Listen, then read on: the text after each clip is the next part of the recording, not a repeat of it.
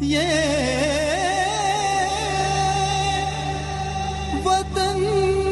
का वतन का राग सुनने वाले सभी श्रोताओं को हमारा नमस्कार। मैं महसूस करता हूँ कि संविधान साध्य है। ये लचीला है, पर साथ ही ये इतना मज़बूत भी है कि देश को शांति और युद्ध दोनों के समय जोड़कर रख सके। भारत के संविधान से जुड़े अपने काम को पूरा करने के बाद ये वक्तव्य दिया था डॉक्टर भीमराव अंबेडकर ने, जिन्हें भारतीय संविधान के जनक के रूप में मान्यता प्राप्त है। भीमराव अंबेडकर का जन्म 14 अप्रैल सन अठारह को मध्य प्रदेश की महू छावनी में हुआ था। उनके पिता का नाम रामजी सकपाल और माता का नाम भीमाबाई था। उनके पिता महू छावनी में ही सेवारत थे।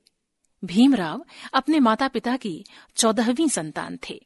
जब उनका जन्म हुआ, तब ये बात कल्पना से भी परे थी कि ये बालक भारत के इतिहास में असाधारण योगदान करने वाला है। भीमराव एक ऐसे समाज में जन्मे थे, जो सभी प्रकार के सामाजिक, शैक्षिक, धार्मिक और राजनीतिक अधिकारों से वंचित वर्ग था। निर्धनता के साथ साथ सामाजिक भेदभाव के दंश को सहते हुए उन्हें आगे बढ़ना था। कहा जाता है कि मनुष्य इतिहास का उत्पाद भी होता है और उसका रचयिता भी। भीमराव अंबेडकर का जीवन इस कथन का सटीक उदाहरण था। भीमराव अपेक्षाकृत जागरूक परिवेश में एक कबीरपंथी परिवार में जन्मे थे। इसलिए अपने साथ हो रहे भेदभाव को समझने की चेतना उनमें शुरू से थी। सैनिक छावनी होने के कारण महू में स्कूल खोला गया था, वरना शायद वो पढ़ भी नहीं पाते। बहरहाल, अपनी प्रारंभिक शिक्षा के दौरान ही उन्हें महसूस होने लगा था कि उनके साथ भेदभाव हो रहा है। बावजूद इसके, गवर्नमेंट हाई स्कूल सातारा में 7 नवंबर सन 1900 को पहली कक्षा में प्रवेश के साथ ही उनकी शिक्षा का जो सिलसिला शुरू हुआ, वो निर्बाध जारी रहा और उनकी गिनती दुनिया के सबसे अधिक शिक्षित लोगों में हुई। बड़ौदा के सयाजी राव गायकवाड़ ने भीमराव की मदद कर उन्हें तीन वर्ष के लिए छात्रवृत्ति दे दी थी।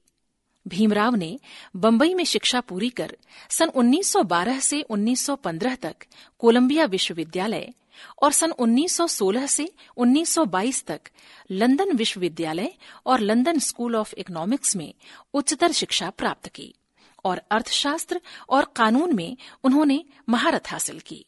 एमए, पीएचडी, एलएलबी, डीएससी जैसी अनेक डिग्रियाँ उनके साथ जुड़ गईं। और विशेष बात ये कि उनकी हर डिग्री के साथ ऐसी बौद्धिक उपलब्धि भी जुड़ी जो कहीं और दुर्लभ है। उन दिनों गिनती के लोग ही डॉक्टर भीमराव अंबेडकर के बराबर शिक्षित थे इसलिए उन्हें नौकरी पाने में दिक्कत नहीं हुई। लेकिन इन सब के बावजूद उन्हें घोर सामाजिक अपमान का सामना करना पड़ा। अंततः उन्होंने कभी नौकरी न करने का निर्णय लिया और वकालत का पेशा अपनाया। बॉम्बे में जब उन्होंने एक मुवक्किल को अपने तर्कों के बल पर मौत के मुँह से निकाल लिया तो उनकी धाक जमने लगी और धीरे धीरे वो एक स्थापित वकील हो गए। वकालत करते हुए डॉक्टर अंबेडकर स्वयं को एक बड़ी भूमिका के लिए तैयार कर रहे थे। ये भूमिका थी सामाजिक अन्याय का विरोध करने की। डॉक्टर अंबेडकर के विचारों पर तीन लोगों का प्रभाव मुख्य रूप से था।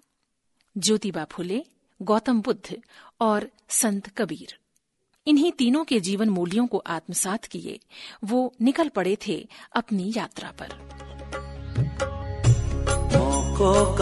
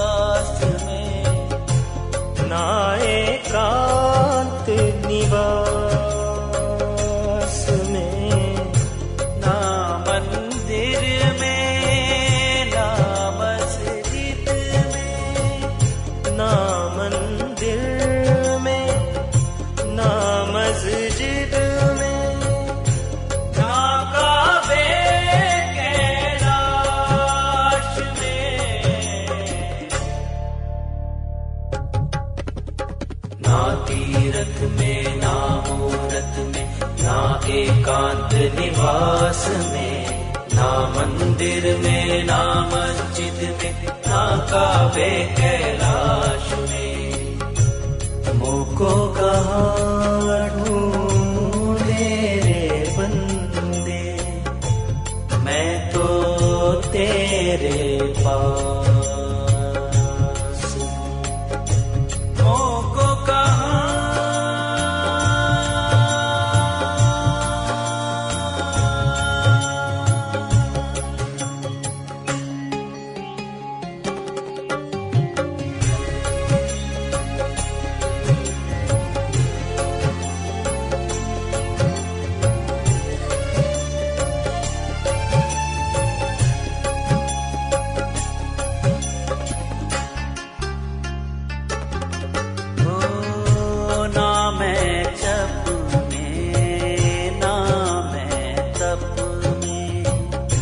ना मैं जप में ना मैं तप में।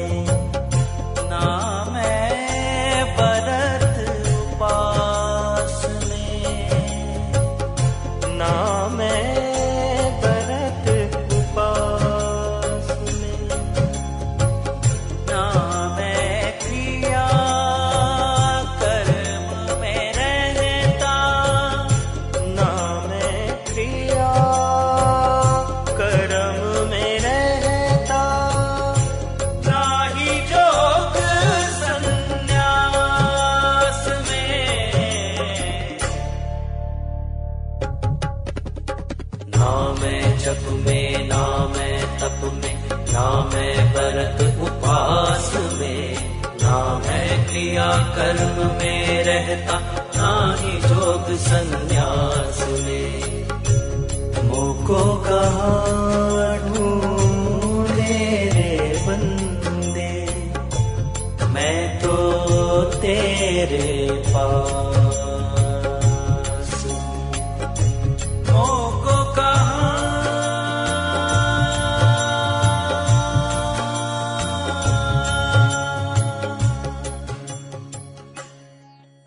डॉक्टर भीमराव अंबेडकर भारत के गरीबों, विशेषकर शोषित और अपमानित समाज के उद्धार के विषय में लगातार सोच रहे थे। तभी उन्हें आंदोलन के विषय में सूझा। उन्होंने महाड़ नामक स्थान पर होने वाले अन्याय के विरुद्ध लोगों को लामबंद किया। 19 और 20 मार्च 1927 की ये तारीख थी। जब लगभग दस हज़ार लोग महाड़ बावड़ी की ओर एक साथ चल पड़े, जिसका पानी पशु तो पी सकते थे, लेकिन उन्हें मनाही थी। इसी तरह मई सन 1930 में कालाराम मंदिर में प्रवेश हेतु भी उन्होंने बीस हज़ार लोगों के साथ अहिंसक आंदोलन आरंभ किया, जो पाँच साल तक चला। इस तरह उन्होंने शोषित समुदाय में सामाजिक न्याय के लिए चेतना पैदा की। शिक्षा को वो एक अस्त्र की तरह मानते थे। यही कारण है कि वो जीवन भर स्वयं भी शिक्षित होते रहे और दूसरों को भी इसके लिए प्रेरित किया। मुंबई में जब उन्होंने तीन मंजिला बड़े से घर राजगृह का निर्माण करवाया, तब उसमें उनका एक निजी पुस्तकालय भी था, जिसमें पचास हज़ार से भी अधिक पुस्तकें थीं। तब ये दुनिया का सबसे बड़ा निजी पुस्तकालय था। वो लगातार पुस्तकों में डूबे रहते।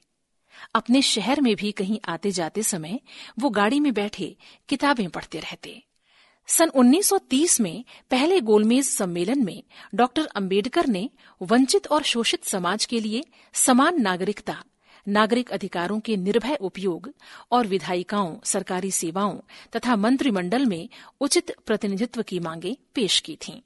उनकी बुलंद आवाज़ ने जैसे लोगों को जगा दिया उनका सार्वजनिक जीवन अत्यंत व्यस्त था। इसी बीच उनकी पत्नी रामाबाई का सन 1935 में निधन हो गया। इस घटना ने उन्हें भीतर तक तोड़ दिया, लेकिन जल्दी ही वो फिर से सार्वजनिक जीवन में सक्रिय हो गए। डॉक्टर अंबेडकर का राजनीतिक करियर सन 1926 में शुरू हुआ और 1956 तक वो विभिन्न पदों पर रहे। 1926 में बॉम्बे के गवर्नर ने उन्हें बॉम्बे विधान परिषद के सदस्य के रूप में नामित किया। 1936 तक उन्होंने इस पद पर कार्य करते हुए अक्सर आर्थिक मामलों पर अपने विचार रखे। सन 1936 में डॉक्टर अंबेडकर ने स्वतंत्र लेबर पार्टी की स्थापना की, जिसने सन 1937 में केंद्रीय विधानसभा चुनावों में तेरह सीटें जीती। डॉक्टर अंबेडकर को बॉम्बे विधानसभा के विधायक के रूप में चुना गया। वो सन 1942 तक विधानसभा के सदस्य रहे और इस दौरान उन्होंने बॉम्बे विधानसभा में विपक्ष के नेता के रूप में कार्य किया। सन 1936 में ही उन्होंने अपनी पुस्तक एनाइलेशन ऑफ़ कास्ट प्रकाशित की, जो उनके न्यूयॉर्क में लिखे एक शोध पत्र पर आधारित थी। डॉक्टर अंबेडकर एक गंभीर विचारक थे। समाज और देश से जुड़े विभिन्न विषयों पर उनका चिंतन अनमोल है, जो उनकी लिखी पुस्तकों में दर्ज है।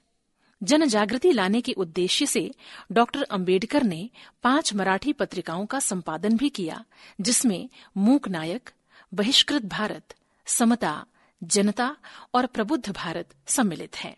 सन 1942 में डॉक्टर अंबेडकर वायसराय की कार्यकारिणी काउंसिल में श्रम सदस्य के रूप में भी नियुक्त हुए। वो जब जहाँ जिस पद पर रहे, समाज के शोषित वर्ग के लिए लगातार संघर्ष करते रहे।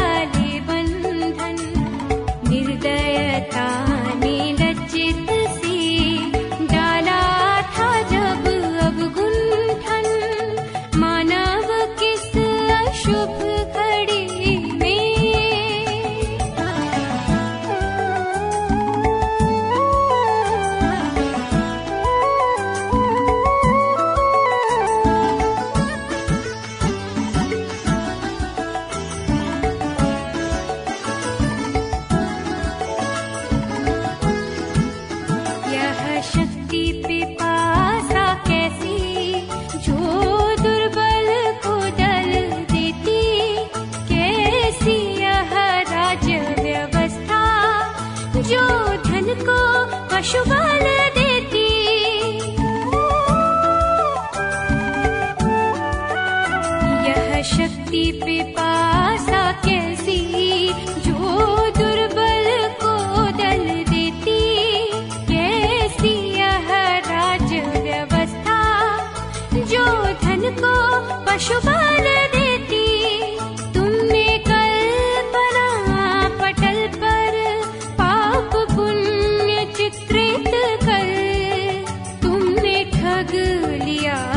जगत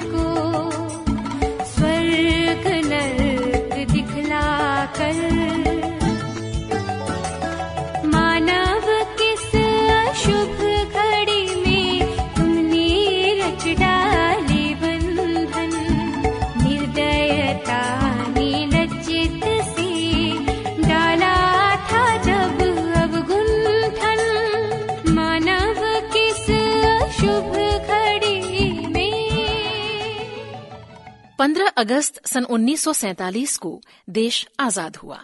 डॉक्टर भीमराव अंबेडकर भारत के पहले विधि और न्याय मंत्री नियुक्त हुए। 29 अगस्त सन 1947 को डॉक्टर अंबेडकर स्वतंत्र भारत के नए संविधान की रचना के लिए बनी संविधान की प्रारूप समिति के अध्यक्ष बने। अभी अभी आज़ाद हुआ एक नवोदित देश किस स्वरूप में आगे बढ़ेगा उसकी राजनीतिक व्यवस्था का बुनियादी ढांचा क्या होगा? उसकी संपूर्ण व्यवस्थाओं का परिचालन किस तरह से होगा? ये तय करना एक अत्यंत महत्वपूर्ण कार्य था। डॉक्टर अंबेडकर एक विद्वान संविधान विशेषज्ञ थे। उन्होंने लगभग साठ देशों के संविधान का अध्ययन किया था। अतः भारतीय संविधान के निर्माण में उन्होंने अत्यंत महत्वपूर्ण भूमिका अदा की और भारतीय संविधान के जनक कहलाए। इस तरह विश्व का सबसे बड़ा लिखित संविधान, हमारे देश का संविधान, दो साल, ग्यारह महीने और अठारह दिन में पूर्ण रूप से तैयार हुआ और 26 नवंबर सन उन्नीस सौ उनचास को ये संविधान सभा द्वारा पारित हुआ। यही कारण है कि सन 2015 से 26 नवंबर को संविधान दिवस के रूप में मनाने की शुरुआत हुई है। आज़ादी के अमृत महोत्सव के अंतर्गत इस साल भी संसद के केंद्रीय कक्ष में 26 नवंबर संविधान दिवस के अवसर पर एक कार्यक्रम का आयोजन किया गया। इस अवसर पर संविधान की प्रस्तावना को पढ़ने के लिए पूरे देश को आमंत्रित किया गया। इस कार्यक्रम में जन जन की भागीदारी सुनिश्चित करने के लिए, संविधान की प्रस्तावना को ऑनलाइन पढ़ने के लिए एक पोर्टल भी विकसित किया गया है। ये सच है कि हमारा संविधान हमारी ताकत है और भारत के विकास का रथ इसी संविधान की ताकत पर आगे बढ़ा है। वास्तव में भारतीय संविधान की रचना डॉक्टर अंबेडकर की देश को सबसे बड़ी देन है।